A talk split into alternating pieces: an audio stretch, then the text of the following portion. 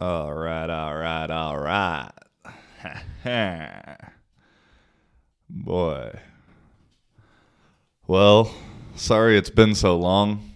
I had originally recorded an episode like the day after Christmas that was kind of a Christmas e episode and then oh good old technology. I think my my computer died or somehow the mm, storage space got all messed up and it somehow got deleted. So it's been over a month since the last one, and boy, has this month been eventful. So, welcome back to Living for a Living with your boy Joey Bradley. Living for a living, baby. How you doing? Whew, like I said, man, it's it's been an interesting month. It's been an interesting week. I don't know if you if you could see the window outside behind you.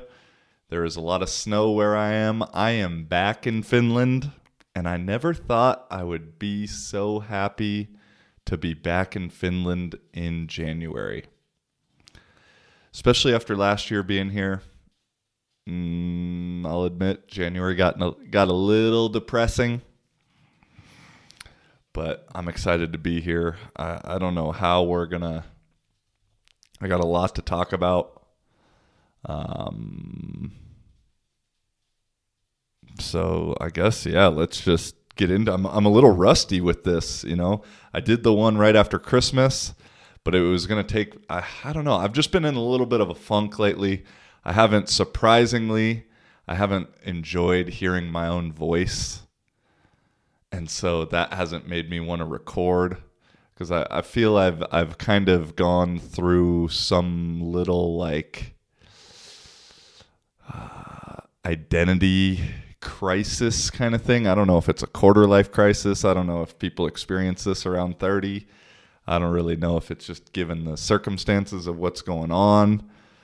But I just noticed myself kind of getting maybe a little bit too invested and maybe not invested's the right word, but maybe too caught up in like the social media shit. Even though on the flip side, I was like saying, I want to get away from it and I want to, you know, like distance myself from it. And to a degree, I did. I, I don't know. But it's just kind of an example of like you become whatever you put your energy towards.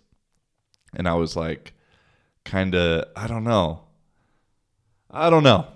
That's that's one thing I am learning. One thing I already knew, but I, I continue to learn a new version of it every day. Is I don't really know much. What I think I know, who knows, man. That's uh, fuck. If there's one thing to know though, it's you don't know much. So yeah, I don't know. I just I was starting to feel just like phony with like the living for a living thing because that kind of infers or entails that uh, or I think the way it gets interpreted by people is like you're having a great time or whatever. And to be honest, the trip, the van thing, which we're going to get into, got some bad news, got some good news, got some new news. It was a great experience, but also I wasn't having a lot of fun all the time. You know, as as I mentioned in past episodes, like the whole van life thing is completely romanticized on social media. And maybe if the situation was different and the the setup was a little different, maybe I'd have a different feeling on it. Um, but I just it was a great experience and I'm incredibly grateful for it and appreciative that I had it. But it's not something I'm like, I'll get into it more later, but I, I learned that I'm not a van life guy. I'm a van trip guy. I might be a van guy, but I'm not a van life guy. And so just this like, I noticed it because I used to have my bio on Instagram, and maybe this is stupid, but I used to have my bio on Instagram that said just human being, everything else is secondary. Because I noticed so much in this like Instagram social media world that and I'd commented, I've talked about this before, that people put their identity and kind of base their sole purpose and identity with those like first few lines on social media bios. And I had changed mine, you know, to like podcast, van, football, or something. And so then I'm just psychoanalyzing myself right now. You know, the, it's much cheaper to do a podcast than go to therapy. And so then I wasn't doing the podcast regularly. I wasn't playing football at the time. And then this van thing, I wasn't like I don't know, I I don't want to say I wasn't enjoying it, but it was it was just tough. And I, I wasn't I wasn't enjoying identifying with it. That's how I should say it. I was enjoying doing it, but I didn't really I like identifying with the van life persona and the way I felt viewed and and and interpreted and that that really I shouldn't be bothered by that but I, I was and so when like those three things are like my things I wasn't getting any sales with the website which quick little segue you know hey check out the website www.livingforaliving.live um I'm gonna get back into plugging it. Gonna get back into designing some more stuff for it. I think I got some good stuff going with it, but man, uh, starting your own brand is not an easy thing. um, and so anyway, I just n- none of the things that I was kind of identifying myself on the social media, which is like this. the internet is its own little reality in a way, and with metaverse and all that shit coming into play right now like it truly is becoming an alternate reality. It it already is, but it's gonna become even more, which is a little bit scary. We're gonna get into Matrix. I I have a feeling. And so because I wasn't like enjoying or doing the things I was putting myself out there as what my identity was, I was starting to feel just like a little phony. And so then I didn't want to come on and talk about stuff. And again, you know, I've tried to be uh, like straight up in terms of saying if I feel shitty and saying if I feel good. You know, social media is such a highlight reel of how we experience life that it's not very realistic that, you know, no one's saying, well, I fucking cried last night because I miss my mom or, or you know, I cried because whatever. I, I was super angry and mad because so and so said this or did that or you know I want to you know I was whatever. And so uh, just all these things compiling into just kind of feeling a little phony and then when I'm in that space I, I, I should have maybe forced myself to to do it, but I just didn't want to do it. And so that's, you know, part of the reason I haven't been as active on the podcast. I think I need I felt like I needed a little break.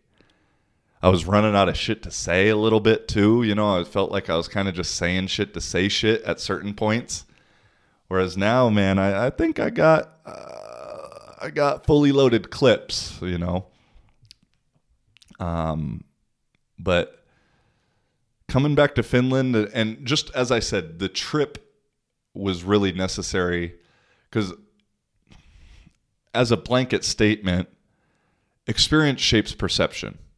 And so, unless you can experience certain things and then also miss other things, you don't get that perception. And so, there are some things from Finland that I totally took for granted and didn't realize I would miss until I was away from it and you know vice versa like when i was back in portugal there were things that i was like oh shit i forgot about this like i really missed this or like on the flip side like man i fucking hate that and so um yeah it's just a it's just an interesting an interesting thing that i'm not sure I wouldn't I wouldn't have been able to learn it without doing it. You know, the the as I said, the experience shapes perception. And I've realized over this trip that figuring out who you are, a big part of that is figuring out who you are not. And the only way to figure out who you are or who you are not is to do shit and try new shit and fail, essentially, or succeed. But then when there's something that you can succeed with, inevitably the other option is failure. And I wouldn't, maybe some people would look at this like van trip shit as a failure. But I look at it like super, super beneficial as a success, even even though unfortunately the van is dead now. And I don't even really know what's wrong with it. At a certain point, as I've as I've alluded in the first ten minutes, I was just getting tired of it.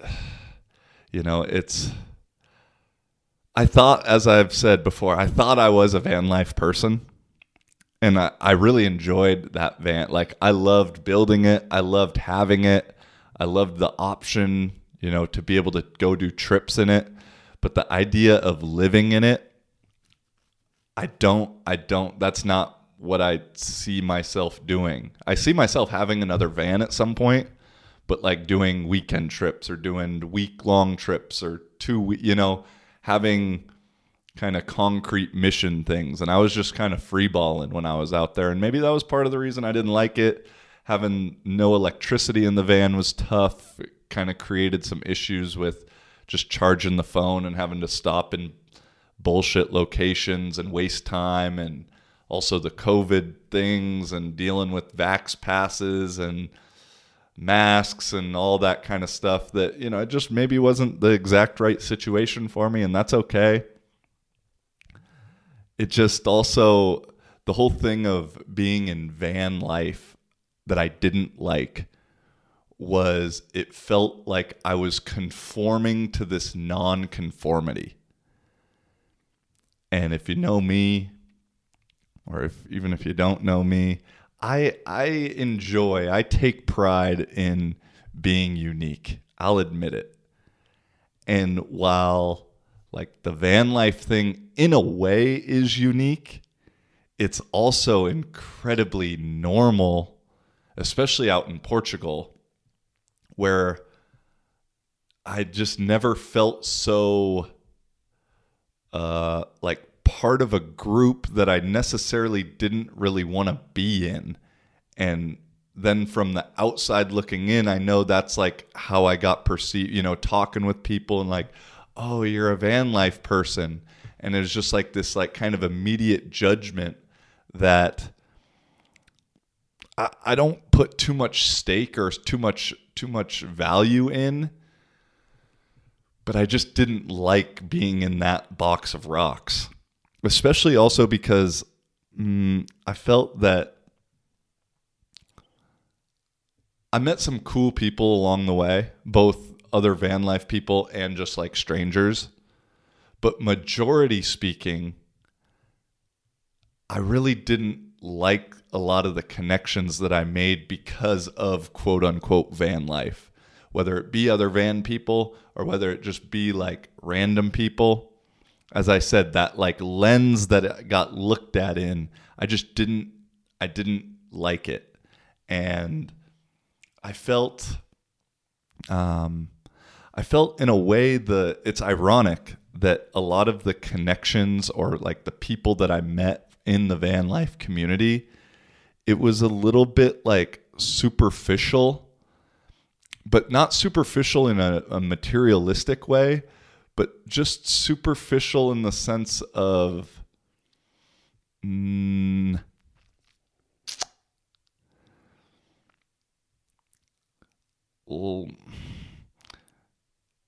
and, and maybe I'm speaking, maybe I'm projecting here, maybe I'm just saying how I, but it was like people were hanging out and being together just for the sake of not being alone. Because if you do solo van stuff, like there's a lot of fucking time being alone. and I I enjoyed that and appreciated it to a degree, but that was maybe also part of the reason I didn't love it because um Vilma came and visited for a week up until it broke down and it was a lot more fun kind of having a partner in crime throughout the thing. And so I noticed like myself and just people that I would end up hanging out with randomly when I was alone, it was not necessarily like I felt super connected with the person. Although there there were some really cool people I met too, to be honest. But I'm just I guess let me finish this tangent. It was just more so like, oh, I want to be around somebody. And then maybe then on the flip side, like the disappointing side is then the the connections that felt good, that felt like uh oh yeah, like I'd like to be around them or I'd like to see them again or hang out again or whatever. Um maybe maybe I got the impression from them that I was just like a, a space filler, you know, for them to not be alone. And so it was like a, uh, I don't know, like a, a, a pulley system or something where for some people, for me, I felt like, oh, they're just kind of like a filler. But then for the people I felt a connection with in a way that I'd want to spend more time with, I felt like I was just a filler for them. And so it, it just ultimately then equated to not a lot of like true connection and true feeling and and so you know that's again something that I wasn't like super stoked on. Um you know I, I realized real quickly you know well I actually I didn't realize this until I ended up renting a room in Lisbon for my last 3 weeks there once the van broke down and I didn't I didn't know if I was going to be able to fix it or or what. And I realized like right away because the first day I had the room, um, which the story about how I got into this room in this house is fucking crazy. I'll tell that after. But I realized because I stayed in the room like all day, is I just missed having my own space and my own privacy where I could shut the fucking door and be alone, like truly alone. Because even though the van, in a way, is like you're alone, you can be sleeping in the van or in the van, and there can be someone literally like a foot away from you, just right outside the van. And so, even though you're alone, you don't have much privacy in a way and so I just missed I missed that idea of having my room because also the last month that I was here in Finland, I was staying at Vilma's place. And so again, like it just wasn't my own. I didn't have my own thing and I've realized for myself in like the masculine, manly, the way I identify, I don't know if this is right or wrong, but the way I identify with like being a man is like having my own space. And so when I wasn't having that, it's like in a way it was just making me feel like a lesser of a man. And so just that first day or first couple days in Lisbon where I had my room, like I didn't want to leave just cuz it fucking felt nice. It just felt and just to be stationary and then on the flip side, like to wake up and have a toilet and have a toilet at all hours of the day and a shower, I guess. Although in my place in Lisbon, I had like a bath. I kind of got into taking baths, which I'm like anti bath guy. I don't feel like baths are good for getting clean. They are relaxing though. I'll I'll I'll, I'll give them that. You know, because I, I had the little porta potty kind of toilet in the van but I also, in my mind, like I wanted to use it as little as possible because then you got to empty it and clean it out and do all that thing. And so I was trying to like delay that experience for as long as possible.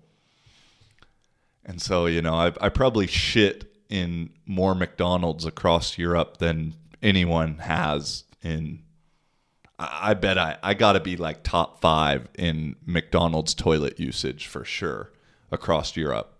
Pretty much everywhere I went. That's how I'd search because also I'd charge my phones and, and computer there because you knew like no one was going to bug you and bother you. Um, and so like those were those were some things I realized like damn, I really value that. And you know, it's it's it's different if you go camping and do a trip and you're away for a week and you know, okay, I'm going to take a shit outside and you know, I won't shower, I maybe shower in a lake or a river or something like but then there's a, a time frame that this is ending and even though I guess I had that time frame also, like I knew, okay, I'm coming back in January, February ish. It was still a long fucking ways away. It's you know, it's like four months. So in a way, it's like indefinite. So no, those are are just some some thoughts and and things I learned about myself. You know, I, I before I started it, I was thinking, man, I'm gonna love this shit. It's gonna be fucking great. Yada yada yada yada. And again, maybe in a different scenario, it, it would have been.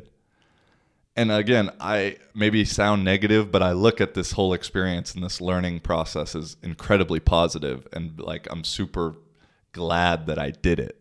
I have zero regrets, even though, because in the big picture,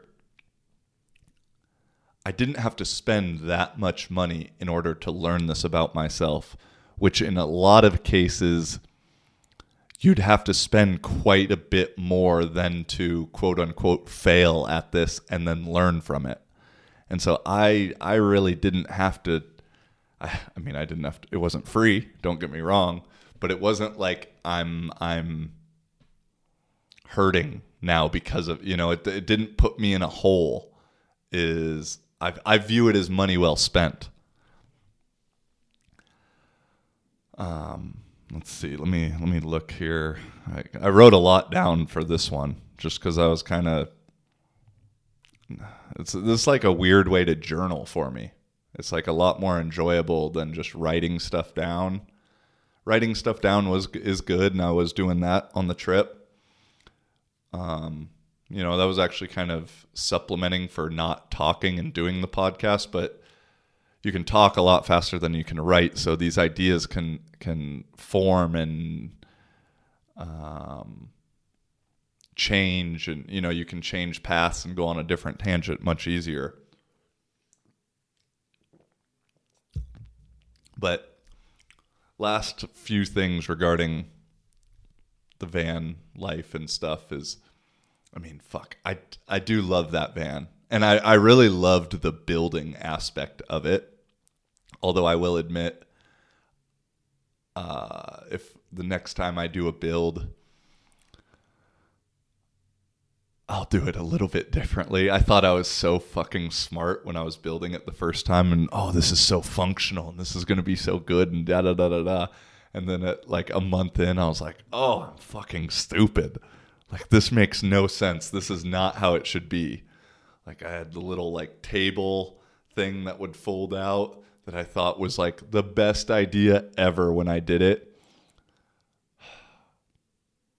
it was so obnoxious to have to get into that table because they'd be next to the bed and there'd always be shit there. Van life is just a lot of moving shit around the van. And then the other thing is um, in a lot of places in Europe, you know, you're not necessarily allowed to just park anywhere. And so there's this especially portugal also because and i understand this is in portugal you're not allowed to like camp overnight in any of the national parks. And they've made it so that the national parks it's like kind of in quotes like is all along the coast because over the last like five six seven years there's been a lot of van people that come from out of country and go there and then you know leave trash and shit in places and kind of ruin it for everybody else. You know, it's probably the 10% of the people that fuck it up for the 90%. But that's kind of how it is for everything. And so because of that, they're like super strict on that and then in turn you feel the Portuguese people looking at you kind of like fuck you.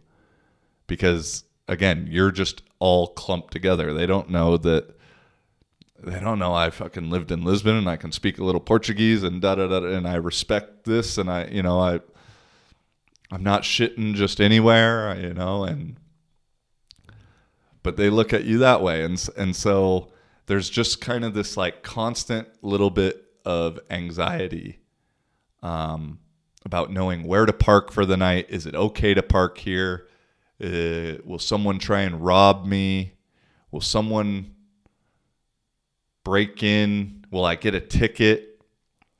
And then flip side, that's a, something I realized I, I missed about Finland was like just the safety aspect of it. You know, I never feel in, in danger uh, anywhere really. I, you know, even I got a story to tell after this. Even even when I might be in danger, I've, I don't ever feel too much in danger. But I just missed the like Finland is relatively safe. You know, I didn't have, I couldn't lock the van for the first fucking two months, three months that I had it. It would just sit in the driveway open. Granted, there was nothing in it to take, but there was no second thought about, oh, the car needs to be locked.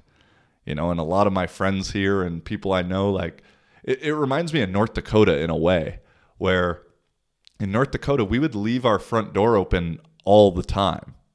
Like, always. Even we might lock it if we went away for like spring break, but even then, I think there were probably times where one or two spring breaks where we didn't lock it. And so you come back and it's just open. And same kind of thing here where I know a lot of people uh, don't even really lock their front doors, back doors, whatever. It's just there's there's a trust and a, a safety about it that you know, being in other parts of the continent, being in other parts of Europe, you just don't really have. And Portugal is one of them because I'll get into that story, I guess, right now. Is my the last night that I slept in the van was eventful. And so I had the van had broken down pretty much in between the south of Portugal and Lisbon. And I ended up getting it towed to my mechanic's place, which, mm, I mean, he's a real mechanic, but I don't. He didn't really want to do much work on it. Is the impression I got, and then he also knows shit, and I don't know. I I, I kind of have my own thoughts about his him, but anyway, so I had it just parked on the street at the end of his street, which also kind of bordered a main street. It was a dead end street, but the dead end was also next to a main street. And I asked him, you know, like, is it cool, you know, if I, I sleep there and mm. leave, leave it there while we figure out what's wrong with it? Yeah, yeah, that's cool. That's cool. Okay. And so I'm sleeping in there one night and I was fucking tired from the day. I think I passed out at like 8 p.m. And for whatever reason, I woke up at like two in the morning, two thirty, and I'm just laying in bed. And I made a mistake of I left the the front door unlocked, and I can hear some people like walking up to it, and then I hear someone open the fucking door, and so I like spring up and yell, "Hey, what the fuck? Get the fuck out of here!" I don't even really remember what I said. I think I said I was gonna fuck them up or something. And I'm sure I scared the people who were doing it. You know, it's probably just some like shitty teenagers, trouble trouble causing hoodlum teenagers. And so they ran away and I'm like, "Okay, I'm good. I locked the doors. Okay, that was that was sketchy, but uh, we're good." And then a minute or two later start hearing just like boom. Boom. I'm like, "Fuck, they're throwing rocks at me." And then and it was like at the moment I was like, damn, they're just throwing rocks at me. Like I'm not thinking they're trying to do it. Maybe they're not trying to break the window, but at the same time, I don't know. I think they are. And then one at one point was psh, or like it I guess that was the wrong sound effect, but it was much louder than the just normal booms. And the back window, pretty much right where I put my head to sleep, had gotten a rock through it and it didn't really like shatter shatter because mm, there's like a, a tint like a film over it but it uh, had a, a hole through it and so here i am like fuck dude you know? And the that night before i'd fallen asleep i'm really th- i just learned the engine's fucked you know? And so in my mind i'm just going through like well should i it'd be at least probably like 1500 to fix. What what should i do? I love this thing. Should i fix it? I, I want to fix it. It's my baby. I got it for cheap. It wouldn't be that much you know all these these thoughts going through my mind of unsure what to do and in a way that rock through the window was kind of a blessing for my mind because as soon as that happened i was like all right it's over like fuck it and so there was no like second thought of like, oh, maybe I fix it. No, it was like, okay, it's been done. I had my time. I learned, and that's the kind of that's the climax. That's the the end of the movie. And so then like the next day I was talking with the mechanic or whatever and he's like, "Oh, and we only speak Portuguese." And he's like, Yeah, there's, you know, a rock through the back of the window. And I was like, Yeah. And he was like, Yeah, it's a very dangerous area. And I'm like, Motherfucker, you told me I could stay there and it would be no problems. Like you couldn't have fucking said that when I asked, Is it cool if I stay there? Like, is it all right? And he's and so in my mind, I'm like, what the fuck? Like, you know, I'm a little bitter at that, as you may be able to hear. And so that's how that's how the van came to an end, and it is still exactly. It's still at the end of that street. I was gonna like tow it to another friend's house, but she lives in also a not very good area. And so in my mind, I'm like, well, I don't want to spend a hundred bucks to tow it to an area where it's just to get another rock through it, you know? And so then the the next thing that came up was like having to figure out all right, well where am I going to stay now? And for how long do I need to stay somewhere and and blah blah blah. And so mm, you know, I used to live in Lisbon for 2 years, traveled there quite a bit.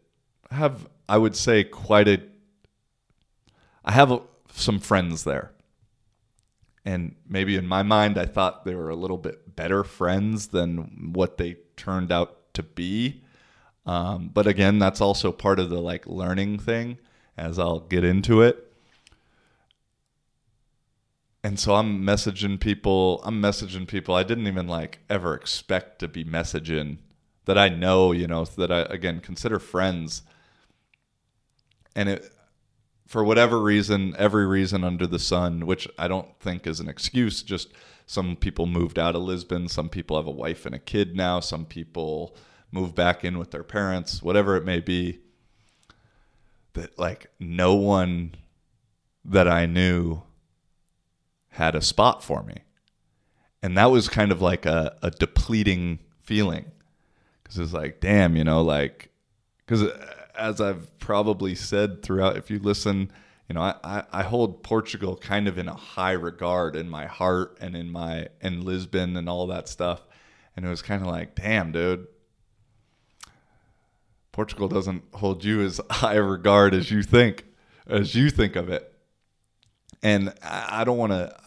I think this maybe comes off like I'm putting myself as a victim, which I really don't want that to be because I, I don't blame anybody or anything. It just, I guess, I expected something to happen. And ultimately it did. It just didn't come from somebody I was expecting it to. And so I finally I'm like going through my phone and I'm at the point where I'm like, fuck, dude, like, you know, I guess I could stay in a hostel, I could stay in a hotel, and, but I didn't, if it was only going to be a couple days, I really didn't want to spend that money, you know, if I didn't have to. And so I'm going through my phone, and there was a girl that I'd met when just traveling in Barcelona, and I was staying at a hostel there. She worked at the hostel.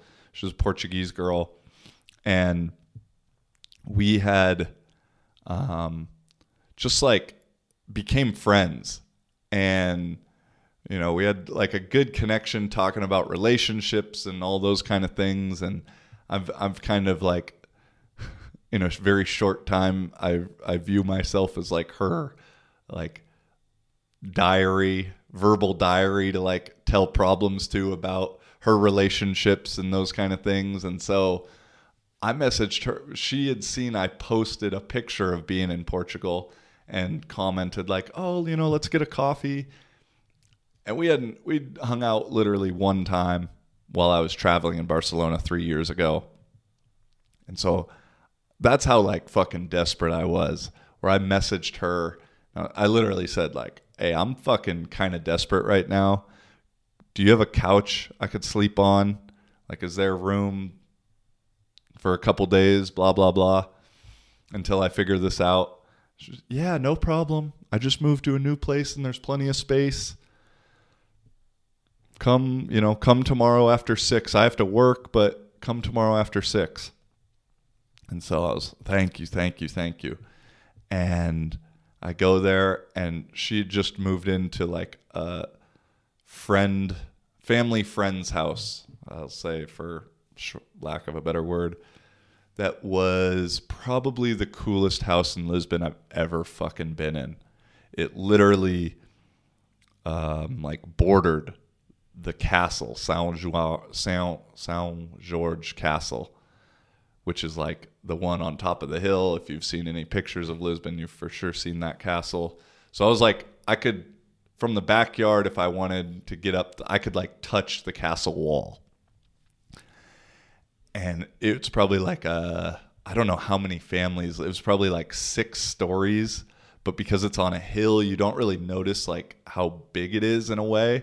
But it, you know, it, an aunt and uncle live in one spot, the owner guy lives in another, a different person, and different like probably like six, seven different living situations in it. And so I remember we walk in, it has a private gate, and it's in like the heart of the city.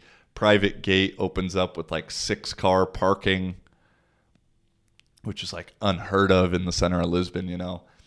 And I'm like, where the fuck am I? And we walk in, and there's literally like a little chapel in the house. I mean, this is. Um, uh, I don't know if I'll put pictures in order to to show some of this or video because I took a couple to send to my parents.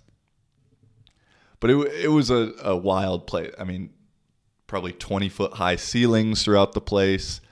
And long story short is there was the the room she was renting out or like the quote unquote house she was staying in was just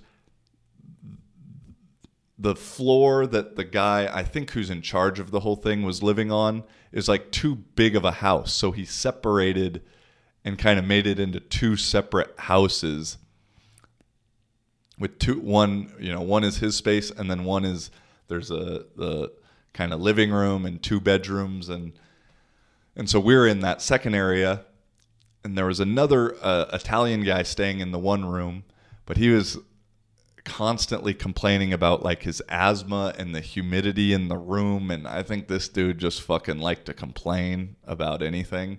He was an interesting character to say the least.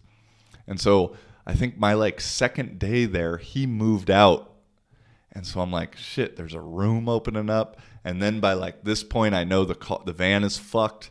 So I ask like, "Hey, can I rent that room for the next 2 weeks?" And it just so happened that the owner has a few dogs, four dogs, German shepherd, a big yellow lab, and then I don't know what those other two kind of like little mutt. One was like almost like a corgi, Australian Shepherd mix. As I, I don't know if that's possible, but that's what the kind of combo looked like. And so the, they needed someone to take care of the dogs, take them for a walk, feed them for literally the time that I wanted to be there. And so end up just talking with the guy who owns everything. And he said, Yeah, like you can have the room if you just feed the dogs every day, take them for a walk, yada, yada.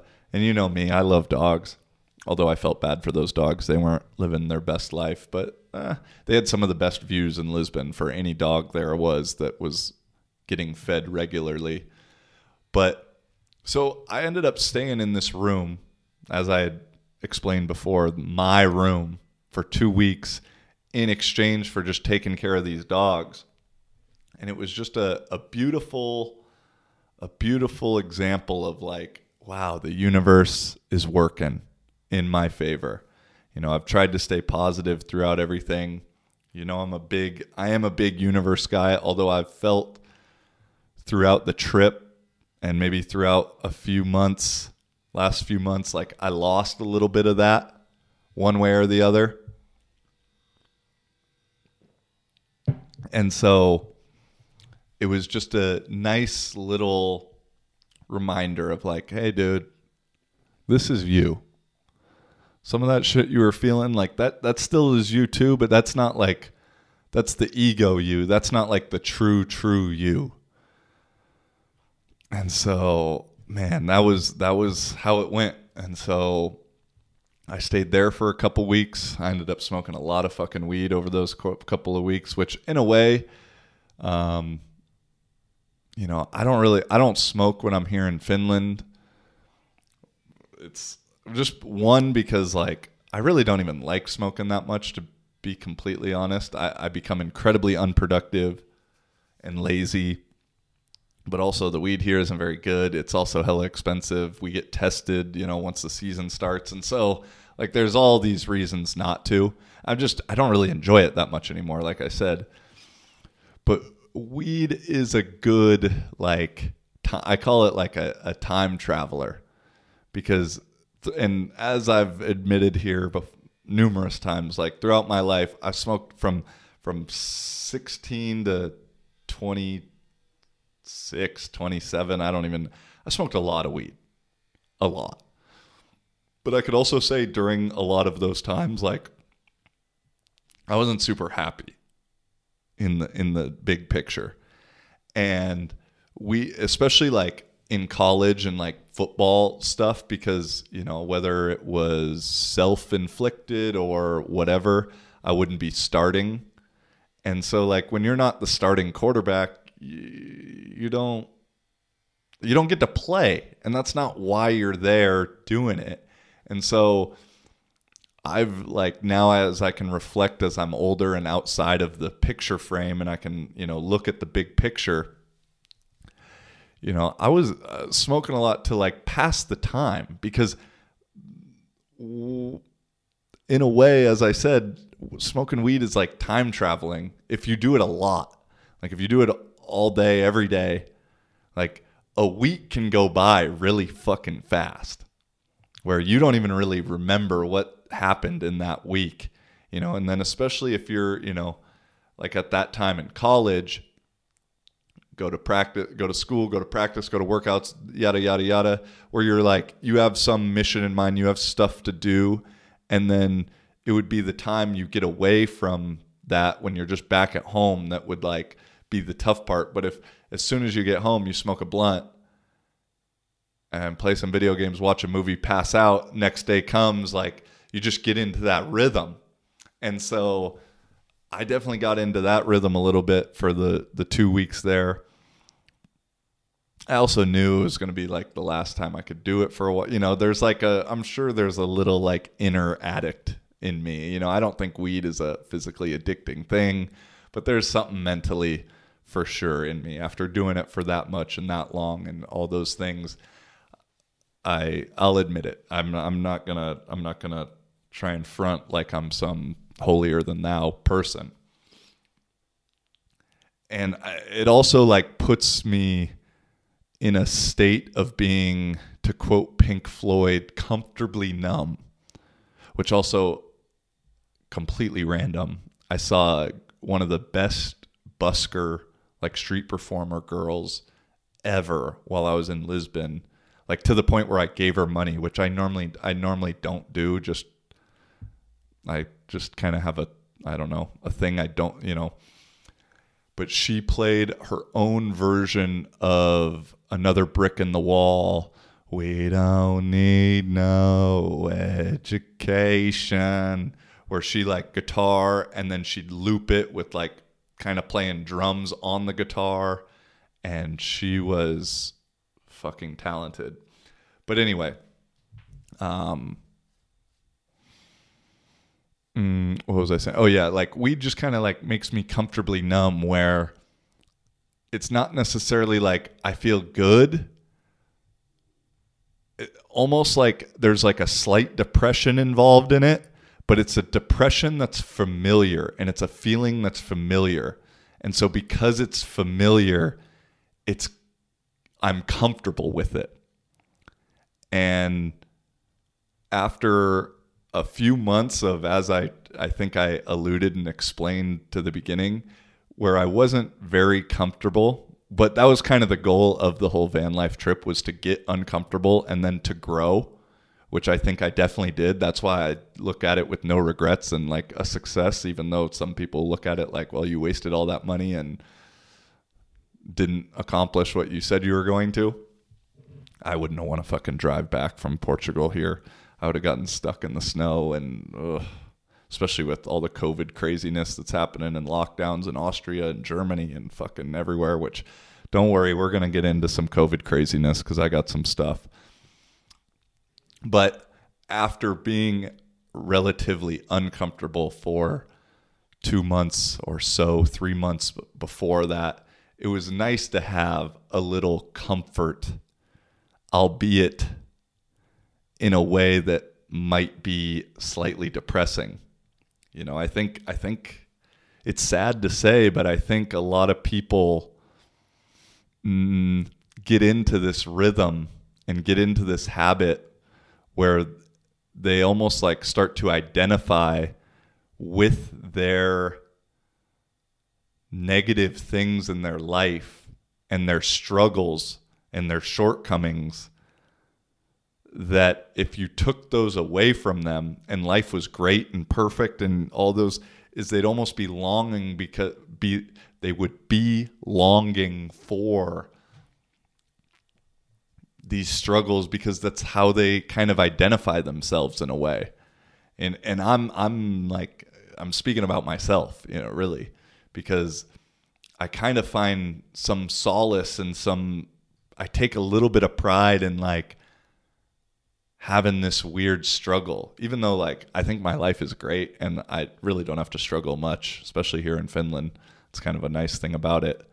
Um, but it's like i almost take a little pride and i think we all do in like feeling misunderstood and feeling mm, judged and feeling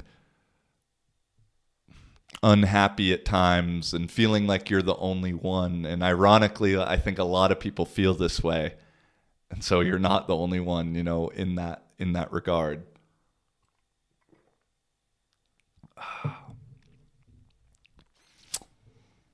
So trying to think. Is that before i i kind of change topics um hmm I, I guess okay let me let me look at my little notes here about okay, I got a couple more things before we get into COVID insanity. Shout out to my guy Henny, probably number one fan of the pod. No disrespect to anybody else. This one could be a long one, my guy. Also, unfortunately, your uh, gas tank is in Portugal still. So I hope you weren't expecting to get that back. It lasted me for a long time, actually. When I was in Poland, my boy Henny, who I played football with in Poland, and is, as I said, number one fan of the podcast, gave me a, a mm, what's it called? A propane tank because the one I had from Finland had ran out, and yours ran out once I got to Portugal, actually.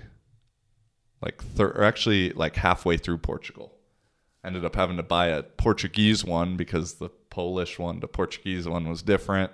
So at a certain point at the end, I had three fucking propane tanks in the van. I was a driving bomb, essentially. um, uh, let's see here. Let's see here. I guess uh, one thing, you know, throughout the trip and and part of the something I learned that I didn't really want to learn, but that's always the best lessons. It's like people and places change, and including yourself also. And this kind of pissed me off in the beginning and I viewed in a, a little bit of a negative way, or I viewed in like a, well, that's not how it, that's not how I remember it. And that's not how it was when I was here. And then I like caught myself and I was like, well, bro, you're not how you were when you were here either. And so it's that super naive of you to think that everything's just going to stay the same even though you're not staying the same. Like that's incredibly hypocritical. And you know, I, I mainly felt those things like when I was in Poland, and then especially Portugal, because like, oh, you know, it's uh, whether new buildings or a restaurant moved or closed, or you know, a, a friend didn't feel so much like a friend, or whatever the thing was that was different, I, I kind of was like mad at that to a certain degree. And it was just like a good, a good uh, realization. It's like, dude, like everything's constantly changing. And that's change is the one consistent thing. And I think, I don't know, scrolling TikTok or some social media is like, someone was saying, you know, there's some wise person that says, like, the phrase that you need to know and remember and learn or whatever is like, and so it shall pass. Whether you're feeling bad and feeling like shit and the times are rough, so it'll pass. But then also to know on the flip side, when things are going good and you're enjoying life and can't go wrong, that eventually will pass too and things will change. And you know, it was a lot of a lot of these things. I I think I sometimes you got to learn again. A lot of this shit that I'm saying about people changing and uh, not expecting anything from people, and uh, so it'll pass. Like I felt like I learned these things three, four, five years ago.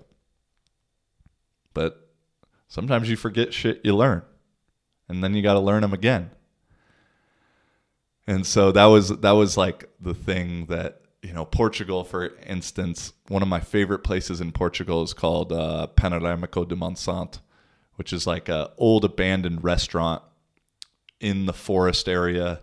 That when I lived there five six years ago, it was like technically illegal to go there. It was fenced off. There's a hole in the fence. Portuguese people don't really follow rules very well even if they have strict ones. Although they do follow the fucking mask rules. Jesus Christ, mask Nazis in Portugal. And so you kind of had to sneak in there and you could like get all the way. I mean, at a certain point when I was living there, you could get up onto the roof of this old restaurant. I mean, it was one of the coolest buildings, locations, and as it says in the description, panoramic view of all of Lisbon, like 360 view. And I don't know how long ago, maybe two, three years ago, they like kind of, you know, there was broken glass everywhere, kind of trash everywhere, but they cleaned it up and it's now legal to go to. Because at certain points when I would I would go there when I lived there, like I remember one time I went with the the I had a French girl as a roommate, and like the cops would block people from going or like hang out on the road so like people and like turn people away or at certain points like I've been in the building and like cops have came up and like told you to leave. You never really gotten in trouble for it. And so one time I went with the French girl and there was a cop like on the road leading up to it to get there. And so we like it's in the middle of a forest. And so there wasn't any like real path to go to, but say the the building was here and like the road like went in like a curve, you know, and the cop was like at a certain point in the curve, we went through the forest and at one point we're like swimming through fucking trees to get there. And that was actually one of the most fun days ever. Like just to, you know, it's always kind of fun to break the rules a little bit, you know? And so anyway, the whole point of this is now that place is like legal to go to. You can park there. It's open from 9 a.m. to 5 p.m. It's super clean. They've kind of like boarded off and caged off certain areas that you can't go anymore, which you can't even go upstairs, not even to the roof, but to like a mm, like a tower, like an observation deck is I think what it, the best way to say it would be, which it's like, and then they they put in a new like, I mean, there's some really great street art and graffiti there, and then they put in a new like stained glass window thing that's like says like equality or something on it. And it just like I'm all for equality, don't get me wrong, but just the entire combination of the things being caged off, the whatever, just like reeked as like unoriginality and like the the system taking over. You know, it, it used to be kind of this underground cool thing that was illegal and now it's like this like part of the system thing. And i just I, I went there like my first day that i got into lisbon and i was like man times are a changing times are a changing and then the other funny weird thing is like there's a equivalent basically like a portuguese starbucks. They have starbucks but they have this other place called a padaria portuguesa which is like a portuguese bakery translated. And they had a breakfast they used to have a breakfast menu that you got fresh orange juice a coffee and uh, like a kind of little breakfast sandwich more or less for 250 and now that motherfucker costs 350 and so it, it, i also kind of had fun being like wow man back in my day i remember when the breakfast menu was 250 because 250 is like a good deal. 350 it's like you're kind of just buying all the things individually in a way but then I also I went back to my little like sandwich spot, my lunch spot, the one place that I would I would spend money on food out there. And ironically, nothing had changed there. And I don't think anything will ever change there. I mean, the same people that work there are still working there. They remember me. Prices were the same, food was the same, soup was the same. Uh, they don't have fresh lemonade anymore, though. That was the one difference but that was also i guess a nice a nice reminder is like well some things don't change. You know like everything the one consistent is change but there's also some things that do never change. And it's kind of navigating and figuring out which is which.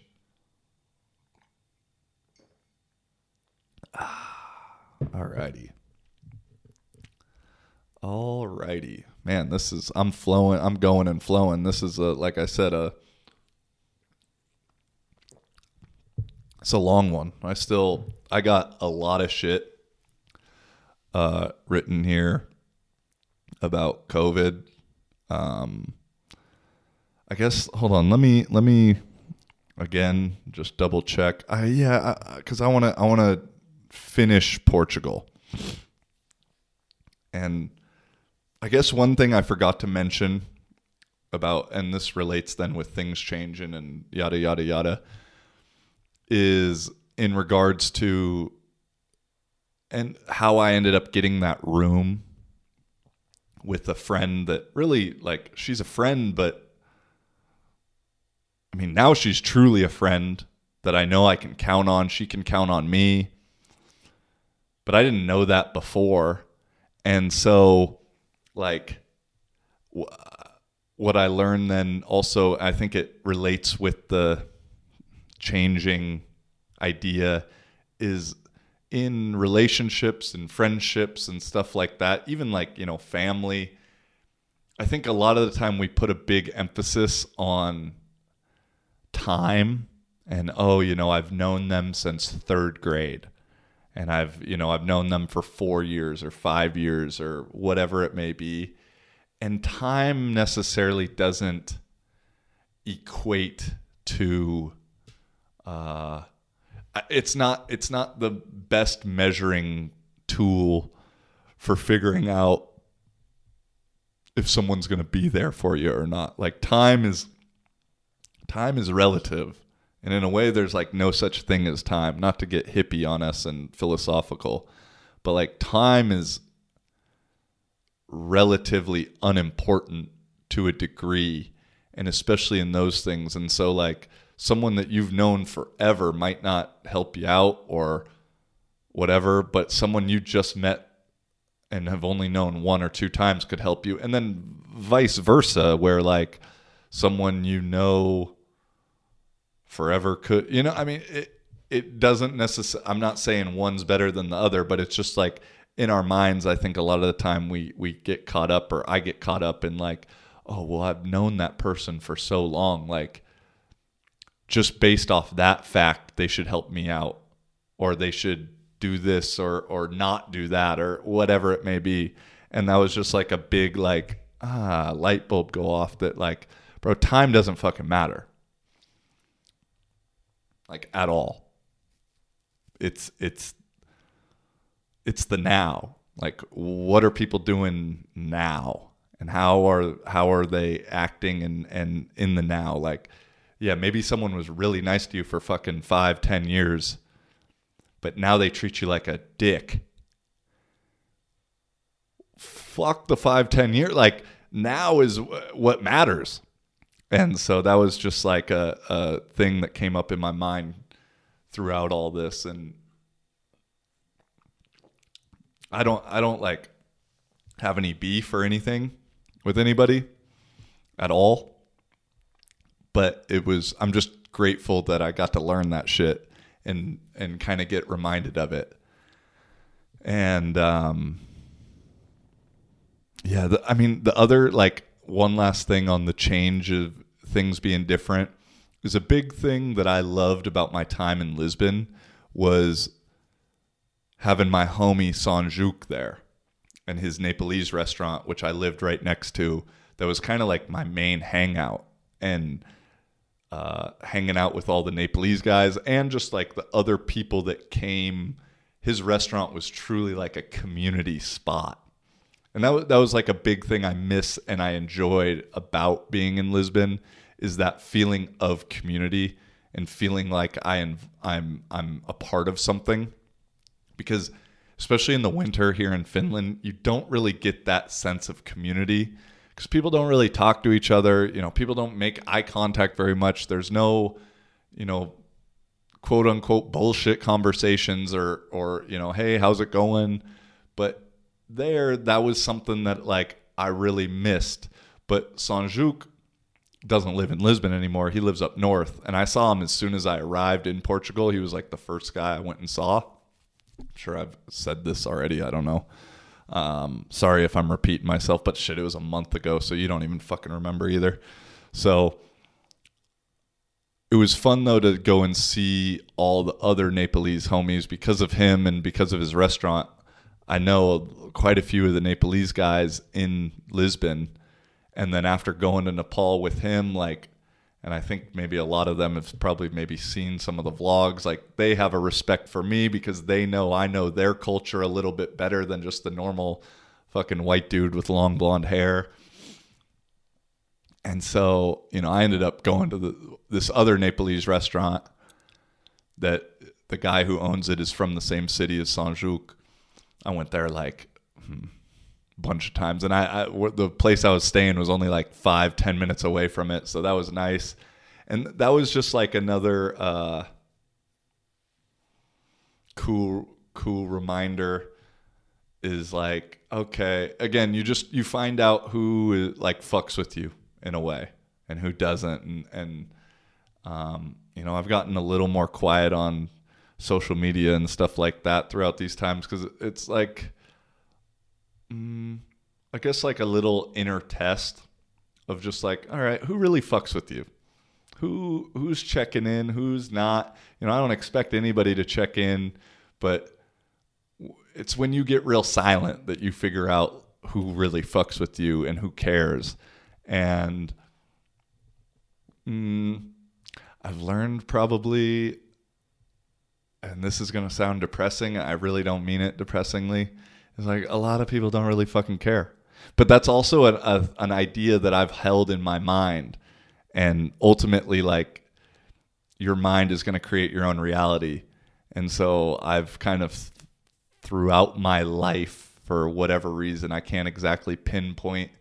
Well, I can't. Uh, maybe I can. Let me let me say it, and then I'll get into it. Is like nobody really gives a fuck about me in a way, and that's okay.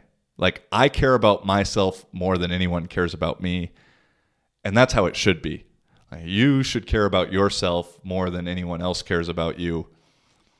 You know, that's just how it is and I think we we fall into this like false sense of stuff where mm, you know I know we all want to be cared about. I think that's like a human desire. I know for myself, like I do want that, but to expect it is probably the mistake, maybe. And I'm just wondering, I don't know exactly where it stems from for me. You know, I had good parents growing up.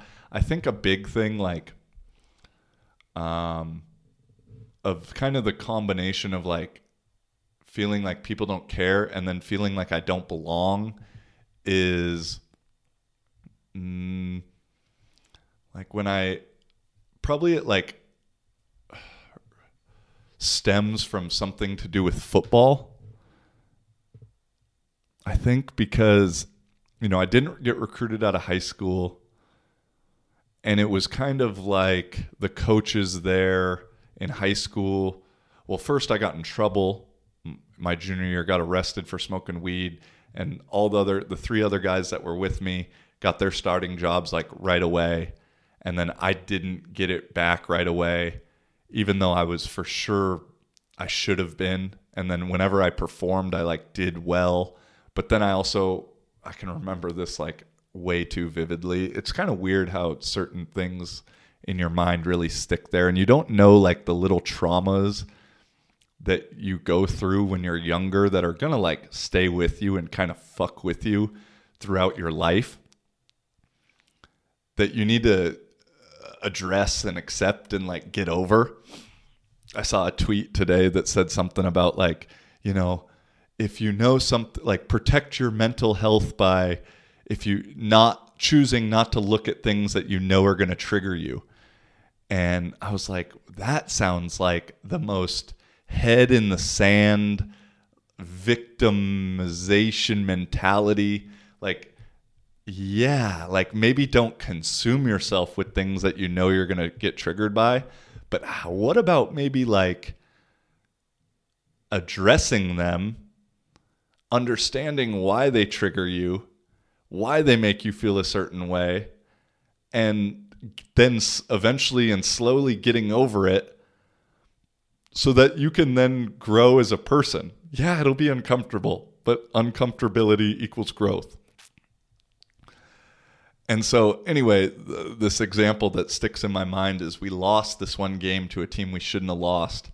And I don't think I played very good. I, I always got thrown in in a situation where it was kind of like we're fucked no matter what.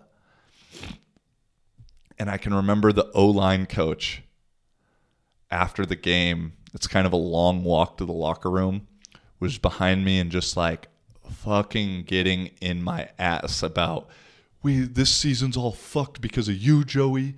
You know, you fucked it all up. Yada yada yada. It's because of you and you know like putting a lot of fucking blame on a 17 year old kid you know a grown man t- like reflecting on it i couldn't imagine he was probably around my age now the coach and i couldn't fucking fathom talking to a 17 year old the way he talked to me i really can't and putting that blame on him.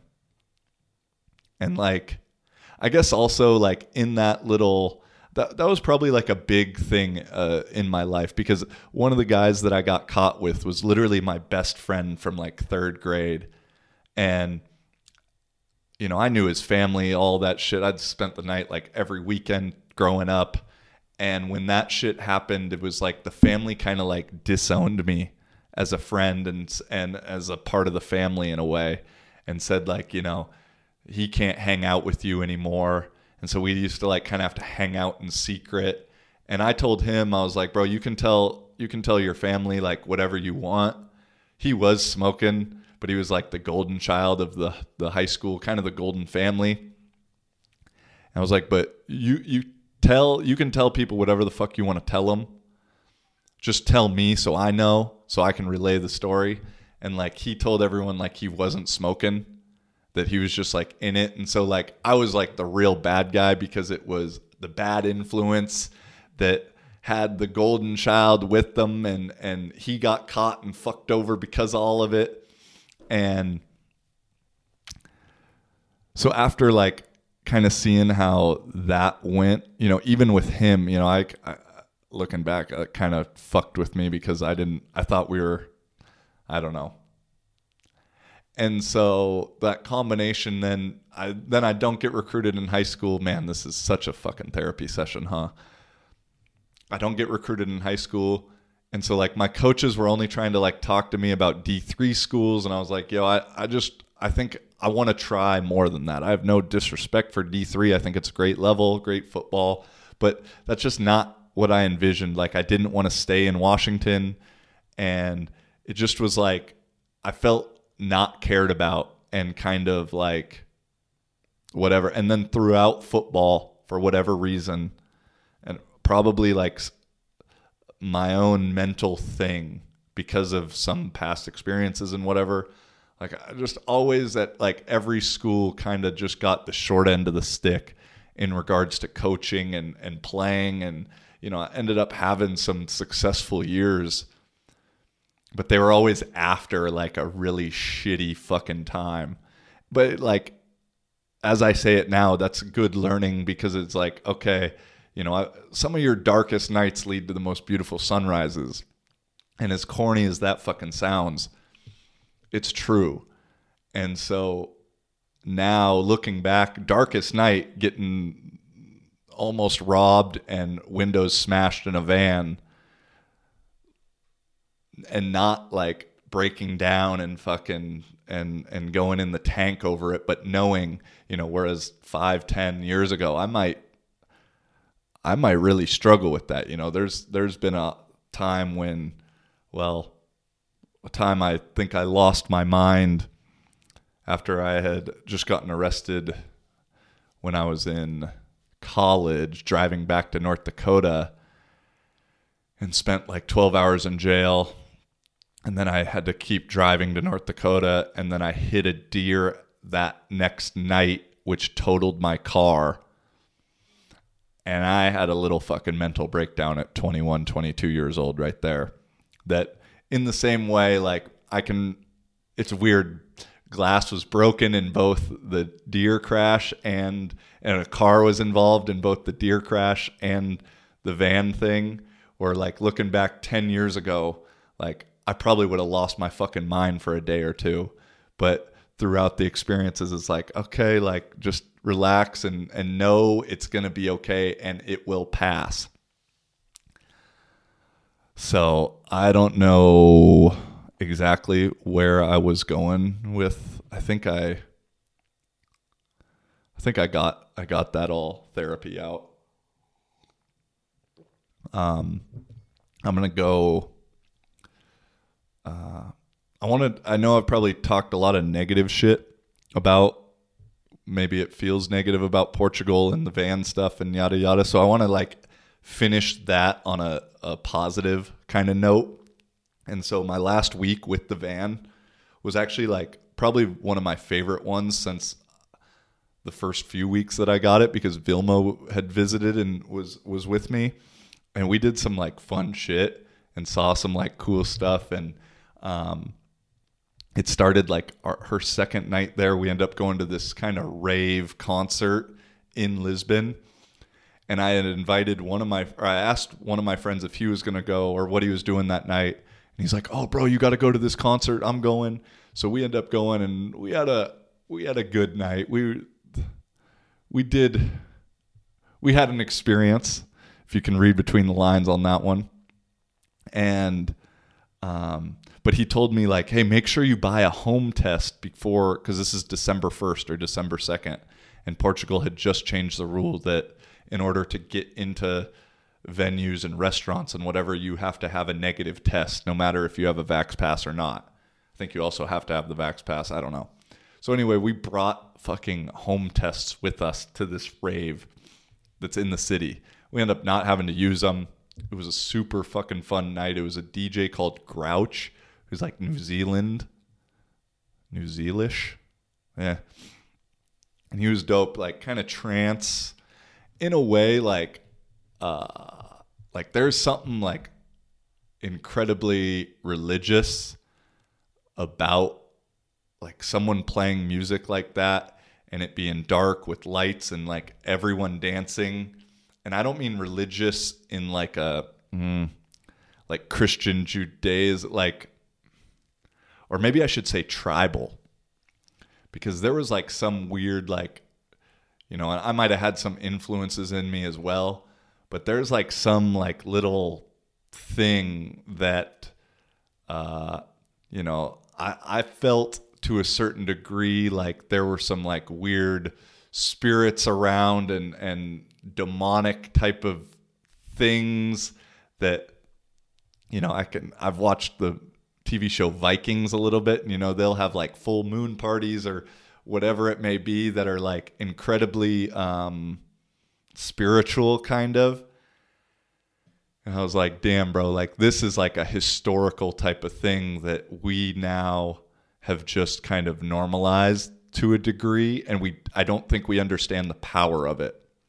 And so we did that one night and the reason I felt like some little like demonic entity had entered my atmosphere was like we took the we took the uh we took an Uber back to the van from the venue and we where I was parked was like really good parking spot actually for the van. But you had to like go through the forest to kind of get there, which sounds weird being in a city, but you had to. And it was taking a while. And I kept kind of thinking, like, Vilma was kind of like freaking out a little bit, thinking, like, oh, like the Uber driver's to like do something, I think. But I also, in my mind, like, while she was kind of freaking out, was like thinking about, oh yeah, like what if the Uber driver killed us? But then I started like flipping the script on it and I don't know, like I'm to write a movie about this, I think. But I was like, well, what if we killed the Uber driver? And then we went and picked other people up. Like I had this like full like fucking crazy, you know, I, I'd never do that, but I had like this like crazy thought that it would be a really good fucking movie. I've got it kind of scripted out. But I realized like when we got back to the car and I was telling her about that, like she was kind of sensing that but from a different angle. And I was like, yo, there like there was something at that little rave that like got inside of us one way or another. And so anyway, that maybe didn't sound like a fun night, but that was a really fun night. And then then we went down south, which is like great weather, great thing, but it doesn't feel like Portugal because there's more fucking Germans and and French and Danish and Dutch and whatever like down there than there is Portuguese, and it's like that's where uh, like I've never seen so many vans, and that's where like I saw some really really cool vans, but that's also where I, I just felt so unoriginal, and I didn't like the box that I was being put in or, or being considered that I was in. So we went down there, and then ironically, we went to like a kind of famous party down there that is like everyone kind of knows about, and it's in it's at this like eco commune hippie place. At least that's how it's advertised. In the middle of the forest. And we get down there and there's signs that say like Vax Pass and test required to get in. And I'm like, oh, that's, I'm sure they just like have that for the looks, you know? And sure enough, we get up to the front door or the entrance and got to show pass, got to sh- got to take a test, a home test. So luckily we had a home test from the original rave and we're sitting there. I've never I've never seen something like this. Like the ultimate van life hippie, long blonde hair. You know, like I, there's millions of guys, not millions, hundreds of people that have my vibe there. Everyone's with a little Q-tip up their nose, swabbing it. Like the system, and then you had to wait, you know, 15, 20 minutes for the results to come back, and then you could go in, and then it cost, you know, like 15, 20 bucks to get in. You got free pizza with it which was actually really good pizza. And the, the venue or the location was fucking awesome. Like, felt like you were on a movie in like a movie set. And there's two different stages. And it was it was a cool, it was a fun night.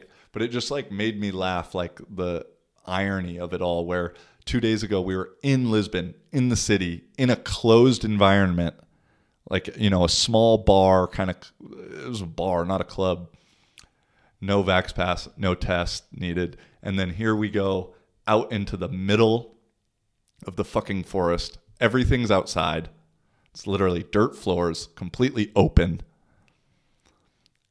and we have to show vax pass and take a test in order to get in there and to be honest like the home tests I'm sure they're not 100% accurate, but neither are the fucking doctor test either's. And so I I truly if this thing is and now I'm transitioning a little bit um yeah, let me see. Did I have anything? Yeah, that's that's that's I, I guess I'll I'll finish real quick with the van and that week that, with her is like we had some great days down south going to the beach swimming in the ocean doing all those things where it was like a beautiful ending to the trip that at times wasn't that fun and so it was like i have nothing like i'm really glad it ended that way because it, it made me feel like all right i i got what i i wanted you know i i also got what i needed but sometimes what you need isn't what you want and so back to the the idea of if if this COVID and now I'm getting into COVID stuff. So if that's not what you want to hear, maybe uh, yeah, let me see. Yeah, if if you don't want to hear COVID stuff, then peace out. I appreciate your time because um, I know I, I don't want to talk about it that much, but I've just seen some shit over the last few months that again make no sense it makes sense in a way when but um and so if if this thing is so fucking serious and the pandemic and da da da da like I truly don't mind having to test before I go into an event like that. Or if you're going to go to a soccer game or a or a Seahawk game or whatever, like I don't think you should have to do like a fucking government assisted test because ah, I, obviously I'm not a scientist, but I can't I can't think that I can't believe that the home test and the like antigen test that you get from a doctor are too different. Yeah, maybe they are like slight you have a professional doing it, but all you got to do is fucking put a Q-tip up your nose, put it in the water, pour the water on the thing. Like it's not like it's some fucking scientific process where you need a Bunsen burner and all this shit. And so my point is if it's this thing that is so serious and so fucking problematic that oh we want to limit this and that i'm cool like the home tests are like five or six euro i'm cool with having to take that in order to get into a place like a like a cover charge you know to get into the bar because then you know almost with certainty that everyone in there doesn't have it which that's if everyone doesn't have it in a place, then it can't be spread. Right? But then what makes no sense in this whole spiel in to get into the place down south, the rave hippie party, was you had to show Vax Pass and have a negative test. And so to me, what fucking difference does it make if if you're taking a test and you're negative and everyone's taking a test and they're negative, what difference does it make if you have the vaccine or not? And that's going to be slowly a theme of what I'm going to be talking about here is like, what's now the fucking point of the vaccine? Because also in certain places, I think in Germany now, you're not considered vaccinated unless you've had the third booster, which we'll get into because a lot of conspiracy theories a year ago are now accepted and true nowadays. So I'm at that little hippie party. And again, with maybe another thing that I realize is like part of me feeling like uh, the van life stuff is a little superficial and almost like phony in a way is knowing like, you know, maybe maybe a lot of these people had a fake fucking Vax pass or whatever, but like thinking like this thing that all these kind of like people, hippie people, are preaching their certain way, and then meanwhile are like abiding by that. I, and then the place that it's at is like, yeah, hippie commune, eco-friendly, and then they're just like fully abiding by the thing. Uh, and I get they got business to run, and that's what I learned real quick was like this place was about business. This place was about fucking money, not about peace and love and that kind of shit. And so that's like part of the reason I think I've felt that little movement is a little fake to a degree, just like anything probably. And so anyway, I'm sitting at this party and I start randomly talking with this guy who I think is going to be in agreement with me. You know, I, I brought it up and I said the thing of what I just said of like, I have no problem getting a test but to me, it makes no sense of like, then why to show the vax passes if we're all testing? I think someone who's unvaccinated should be allowed to come here just as much as someone who's vaccinated, right? And this dude, the amount of fucking mental gymnastics people will jump through in order to uh, continue the narrative is absolutely bonkers.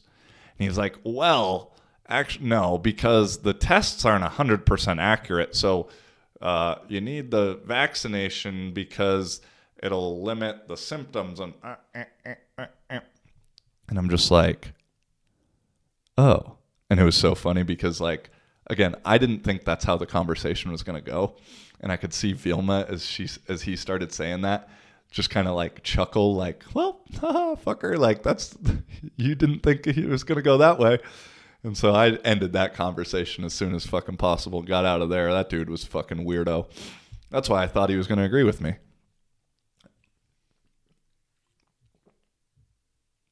And I think I honestly I think I had COVID two weeks ago. Um, I didn't get tested. I mean, I got tested a couple days ago before I came to Finland was negative. But I think two three weeks ago, two weeks ago, I had it. I wasn't sick at all. Um, but my smell and my taste for the last two weeks has not been very good, and for uh, two weeks ago was like non-existent.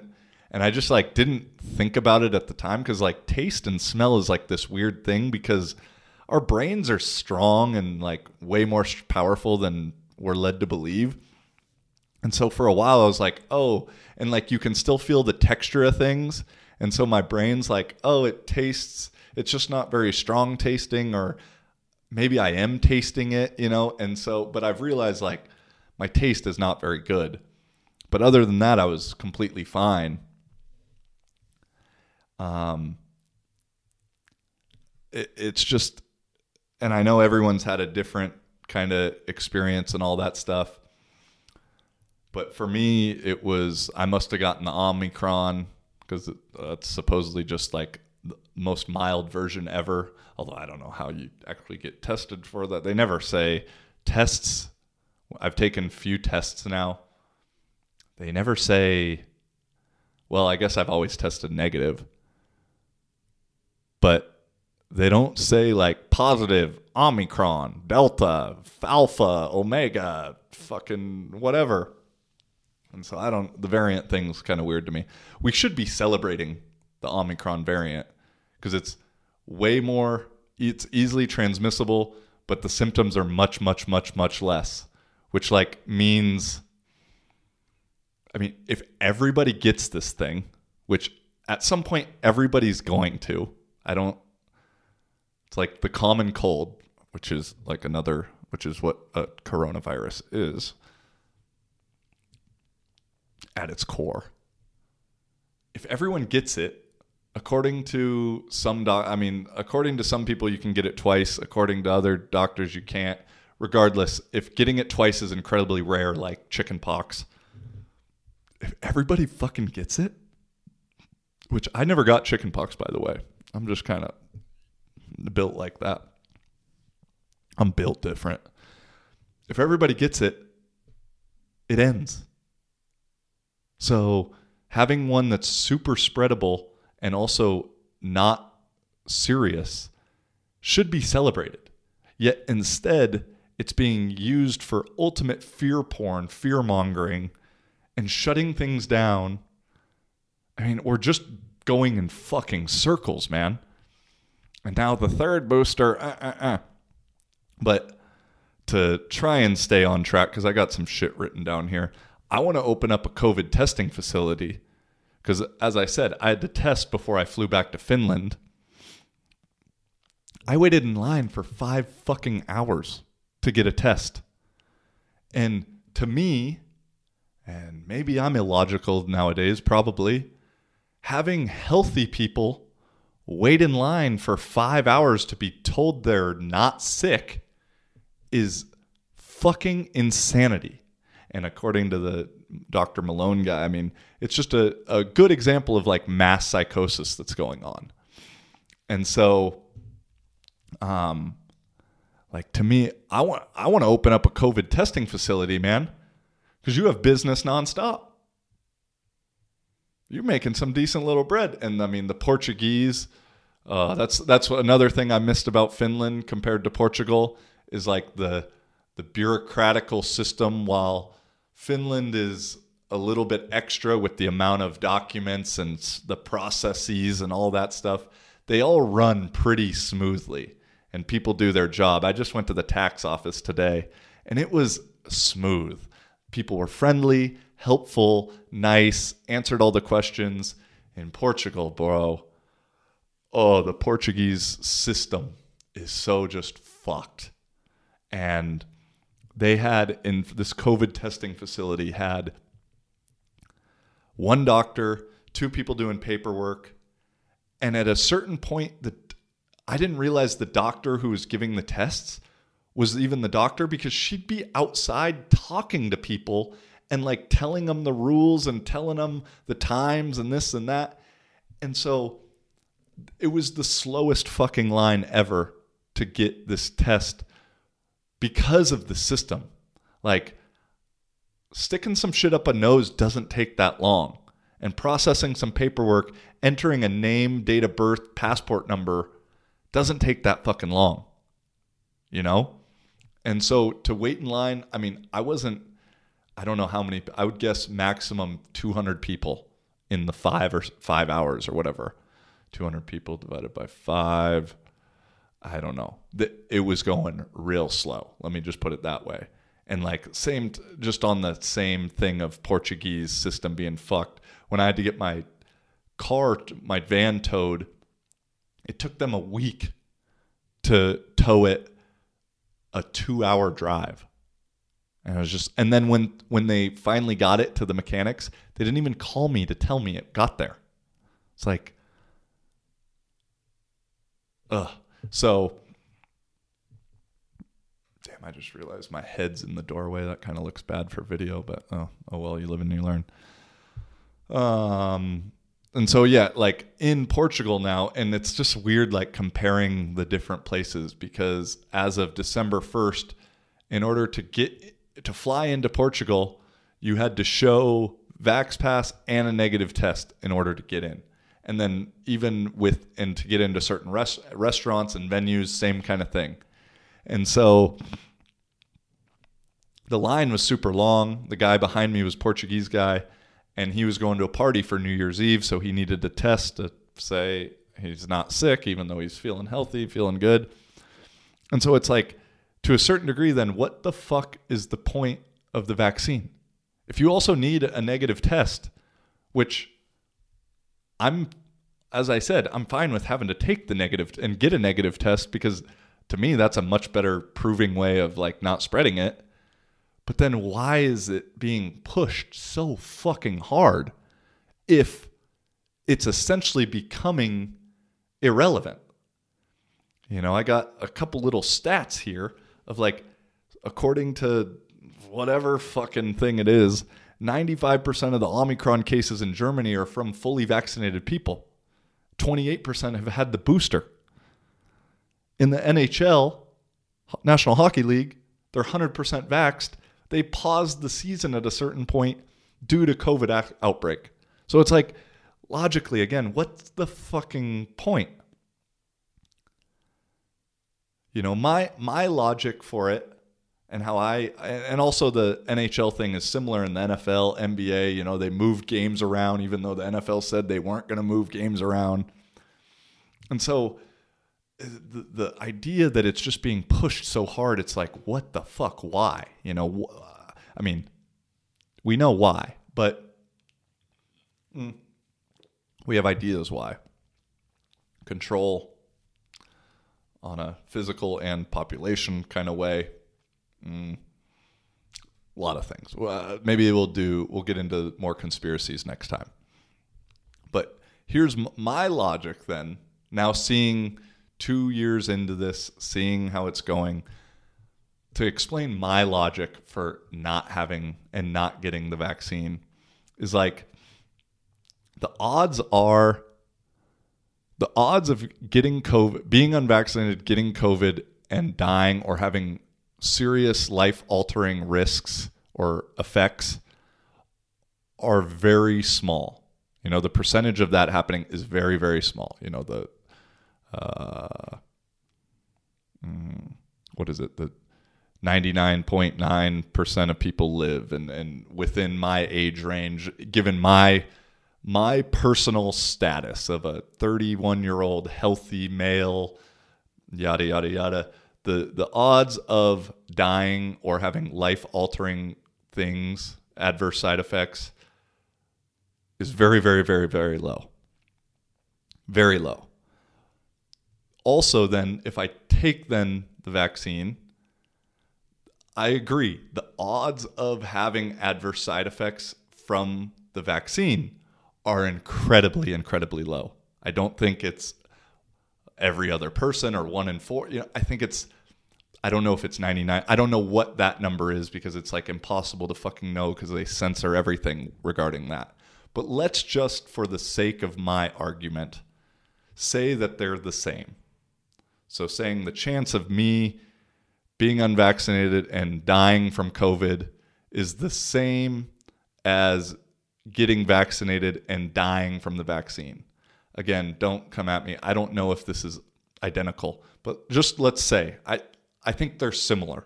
I think we could agree to that. Or having bad effects. Maybe death scares people.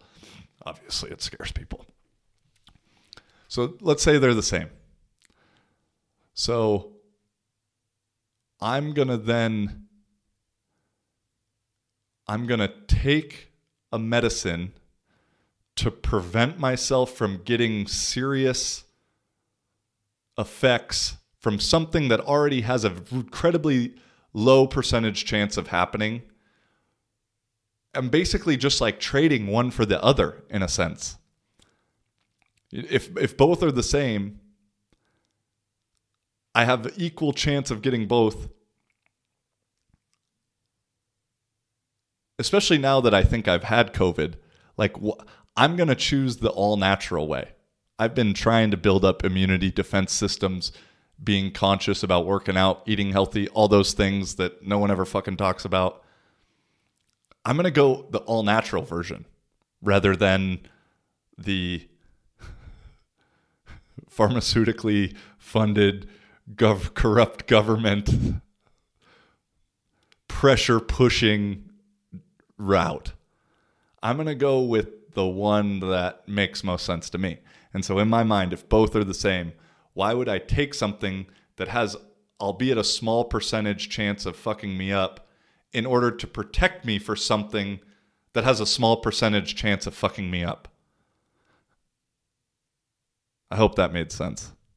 I I hope I hope that made sense. Um, you know, even though like to get into small little things is like you know the 30 year old male demographic, the mito, uh, myocarditis, and other things is like a much bigger chance. You know, a lot of countries, including Finland, have limited. You know, they only they only give or want to give Pfizer to people in my demographic because Moderna. I mean, we know what happened with Johnson and Johnson got recalled, but they've had they've been kind of recalled in certain countries because of the heart issues. Heart heart attacks and all that shit are way up. I know it's because media is saying because of climate change and people smoking weed and whatever fucking excuse they can make up. Um, and so, like, again, I know maybe the idea of individuality is is scary to some, but that's like that's my logic behind all this shit. And as I said, it like the the idea that then having to wait in line five hours to get tested while I feel healthy and I'm good is like a form of fucking mass psychosis. Mass psychosis. I mean, and if you watched most recent Joe Rogan episodes with Robert Malone, who was like on the team in of inventing the mRNA vaccine in the 80s or early 90s, I forget exactly what, who's now been censored and taken off all social medias because he doesn't follow the narrative that's been put out. Even though he's had a hand in and like has a hand in a lot of like things like I haven't fully gotten through that one because uh, it's not very like funny. And it's not it's a lot of information but it's not super entertaining. But there's a lot of like crazy shit that gets said. And also then the Peter McCullough one who's also the most published like virologist or epidemiologist one of the two most published and cited guys in the field that he's talking about is being censored for talking about the field that he's an expert in. When you see those things, you're like, uh, hmm. and Twitter's such a funny place to like see people talk about Joe Rogan that have never listened to Joe Rogan, and I'm like, no, I kind of, I kind of don't like Joe Rogan to a degree. I listen to a lot of the shit that he puts out because I I really respect him, and he's kind of a a role model or a inf, uh, inspiration. But especially like right around when he signed the Spotify deal, I didn't fuck with him because he was like getting real. Um,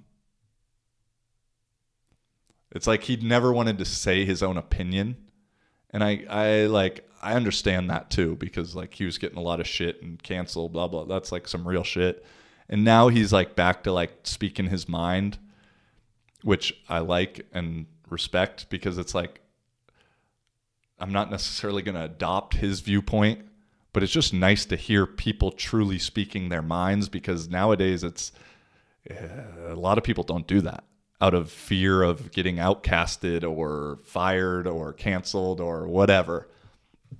Um, so it, it, it just, I, I, this is crazy to say, but I, I hope it doesn't happen, but it'll be a hell of a clip if it does. I have a feeling Rogan, the way things are going, I have a feeling Rogan's going to get assassinated in the next like five years because the way big tech and pharma and everything's trying to take over and control everything, like you see the numbers. Rogan is head and shoulders above all mainstream media. And mainstream media does a good job of like pegging him as like this conspiracy guy and all these things. And for the most part, like the the people and the that are too far gone that'll never come around unless like there's no reason uh, they'll never come around. They'll die like just being led to the fucking rapture. I don't know if that even makes sense.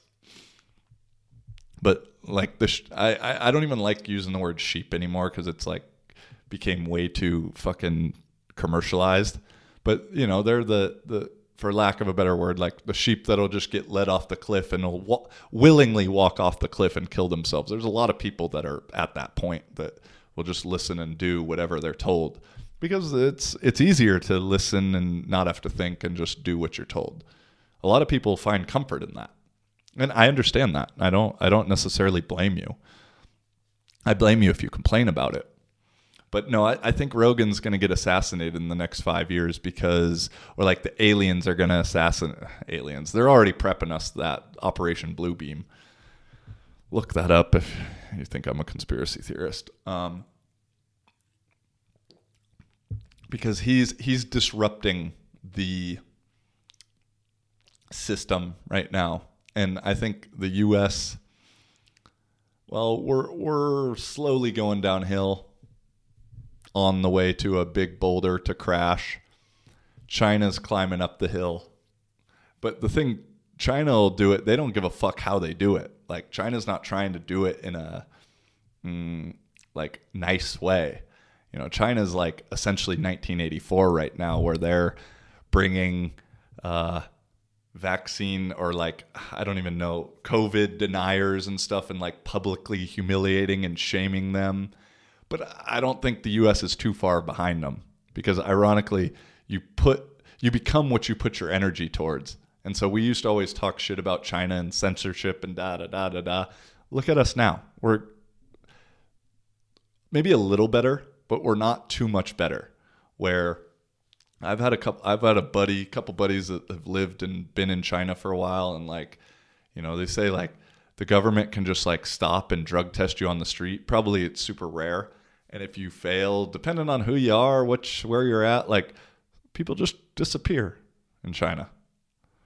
They just and if you've read 1984, that also happens.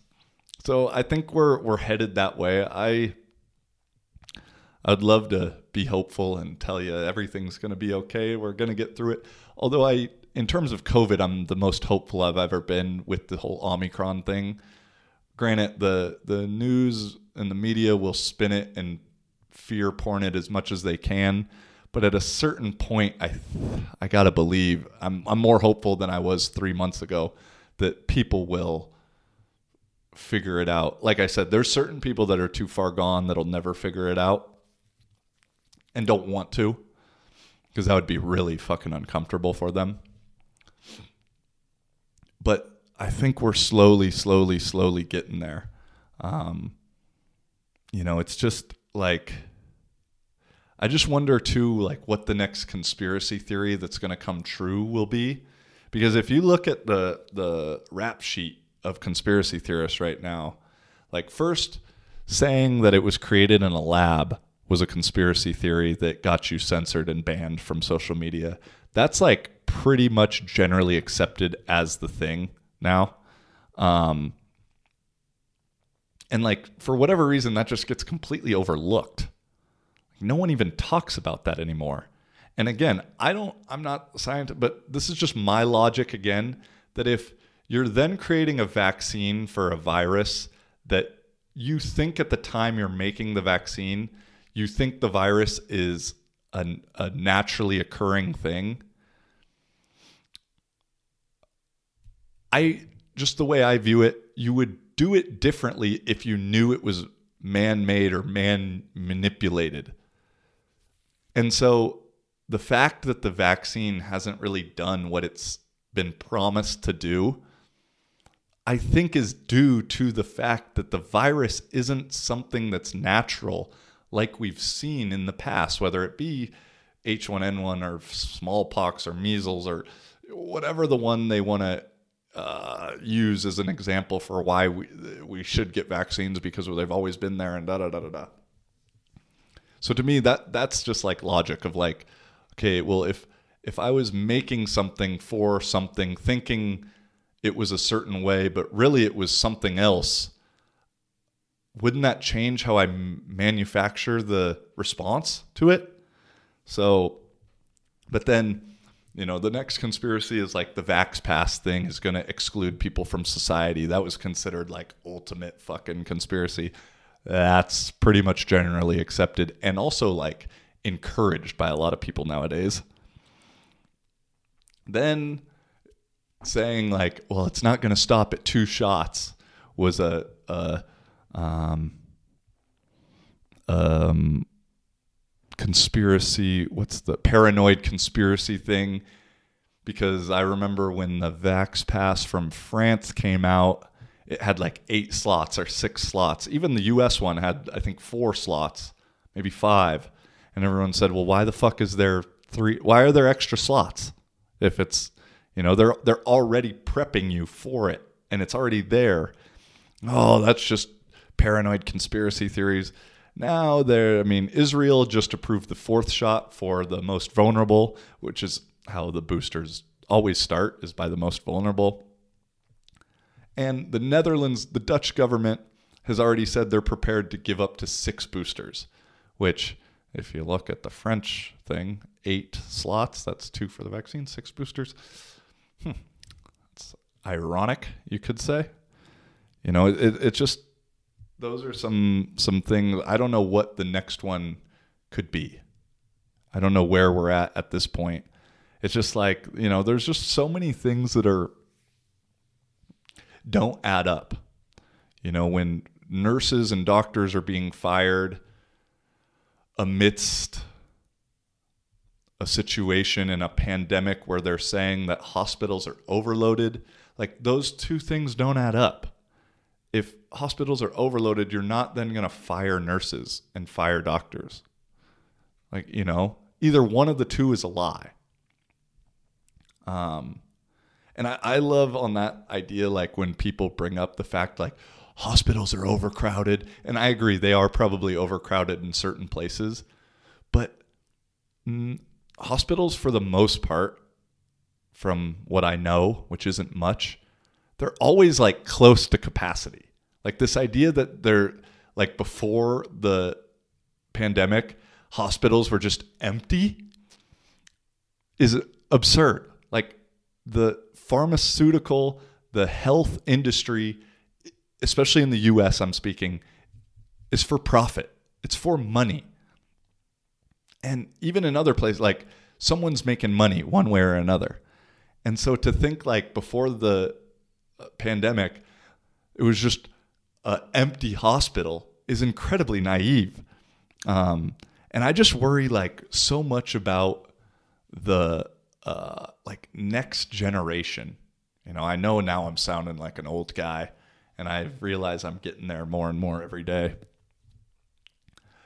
And at first, when I thought made this thought, I was thinking of you know the kids that are like in preschool, kindergarten now who like their only memories are of how the world is right now. And I was like, that's like fucked up and scary. But then as I told the story of high school stuff that I think has created some major trauma for me that I'm like slowly getting over, I then thought about like the kids in high school, like my age then, and knowing because I don't really remember shit that happened to me when I was five. You know, five or six or seven. Like maybe there is some shit that happened then that like I haven't figured out, but and is traumatic and like has has I've I'm struggling to get over. But that's not where my memory really is like now as an adult or as an older kid. but you know, I can I can remember shit from 14 to 18 really well and thinking like how influential those times are and what kind of influence those kids are having now that that's what scares me just probably actually even more than the the young 5-year-olds is because I think at some point it'll end. And it's I think that the the 5-year-olds have a chance to like get over it. Whereas and forget about it necessarily but whereas that 14 to 18 that kind of high school middle school range like that shit's going to be in their memory and stick in their memory. And whether it's one way or the other of like being really trusting in the government and following all the rules or then also being skeptical of it because i'm sure there's both sides that's not going to be good for the future in my opinion. So yeah dude i think i uh I think I got kind of all that. Shit, I'm almost at two hours. Let me let me just look back at some of this shit here. Oh, I got one more thing. One more thing regarding this. Like I said, Henny, I, I had a full clip ready for you. He said, "Where's the two-hour Christmas edition?" Here it comes. And I, d- I had some good shit I said about Christmas in the episode that got deleted, but oh well. I'll summarize that real quick. I think for next Christmas, I'm going to go home because I totally miss doing Christmas in the States. Christmas Eve is my favorite holiday. It's also my dad's birthday. And he's like the ultimate dad because he, we would always go Christmas shopping for my mom on Christmas Eve. And you're not a dad unless you go shopping on Christmas Eve but I, I just miss that time. It's a lot of fun with my friend or my family, and I I I miss them. I'd like to see them. You know, my cousins have two kids that I haven't seen now. Um, I just I've spent I've had some good Christmases over the years abroad, but I've also like been alone at certain times, and and that's a I don't mind really being alone, but that's kind of a time that it gets a little more depressing when you're alone. And I was super fucking alone this one. But I then also look at it positively because it's like as I started this whole thing is sometimes you know who you are, know who you want by learning who you are not or learning what you don't want. So that's that's the short I think I told a story or something about a present or but anyway, I don't know. We'll tell some more Christmas stories next year. Or if you want to hear Christmas stories, let me know. But uh, yeah, the the weirdest thing for me, oh my aunt's aunt's home. Last thing on fucking weird the COVID shit is just the being in 10 different countries over the last 3 months is just the complete diversity in way things are handled. And so like right now in Finland I think bars close at five, restaurants close at eight, but masks aren't required anywhere. And then you go to Portugal and it's everything is open, but you need a Vax Pass and a fucking negative test. But then inside anywhere, they are mask Nazis. Like I was asked multiple times because I hate wearing the fucking mask because it doesn't help. I, I mean, it, it helps if you're wearing a new one every fucking time, but when I take the same one out of my pocket for a week, I'm only gonna the the times I've been sick in the last two years are the times where I'm wearing a mask the most, ironically. Um, and so it's just crazy to me that w- how each place handles it differently and all that stuff. And like, it's kind of surprising to me that shit's closed here in Finland the way it is closed because that doesn't seem like their style. The, one of the things I missed most about here while being in other countries was just the freedom aspect. And, you know, coming from an American guy, freedom is like our call to action. But, and I would honestly consider Finland in a way more free than the US. Obviously, right now, at least the blue states, Florida and Finland. Florida, I think, takes a cake for freedom.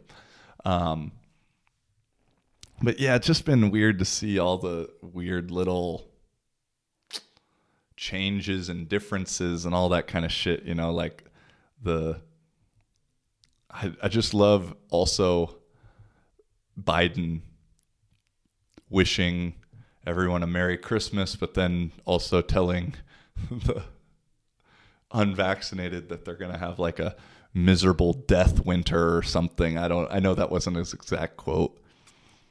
And then within the same week they reduced uh, quarantine time from 10 days to 5 days. It's like, "Oh, okay." Like it's all just like scare tactics. That's what I think in terms of traveling and all that stuff. I you know, I got the van because I thought, "Oh, I don't want to have to deal with testing and da da da da da." Flying was simple, man. Got the test. Yeah, I had to wait 5 hours in line for it. I think I probably could have I would have been able to get on the flight in I would have been able to get to Finland cuz the the rule they make everything so obscure that you don't really know what the rules are. And so on the Finnish Air website it said like if you're you you need to either be double vaccinated, have one vax, have the booster, a paper that proves you've had it, get a test within 72 hours and then like under all that it said but if you can't do any of those then you just need to get tested uh, 24 hours upon arrival. And so like all this stuff about traveling and i mean the, the powers that be i think wants you to be uh, stationary stationary yeah because then you stay in your bubble and when you stay in your bubble and you don't talk to anybody and you only watch social media and the news, you become brainwashed and then you think the world's a certain way and you think it's way worse than it really is. And then you don't want to talk to people and then you can't learn that we're all the same. And then you hate people and like that's all part of it. I mean, just if I, I talk about it all the time, but if you haven't read the book 1984 at this point, just read it and I mean, if you're listening to me two hours in, you've probably either read it or you already agree with everything. So, I mean, not agree with everything. I hope I hope you don't agree with everything I hear say. I'd like to hear what you don't agree with. But, um, yeah, two hours. I think that's good. Call it a day. Good to see y'all. Until next time, peace and much love. Holla.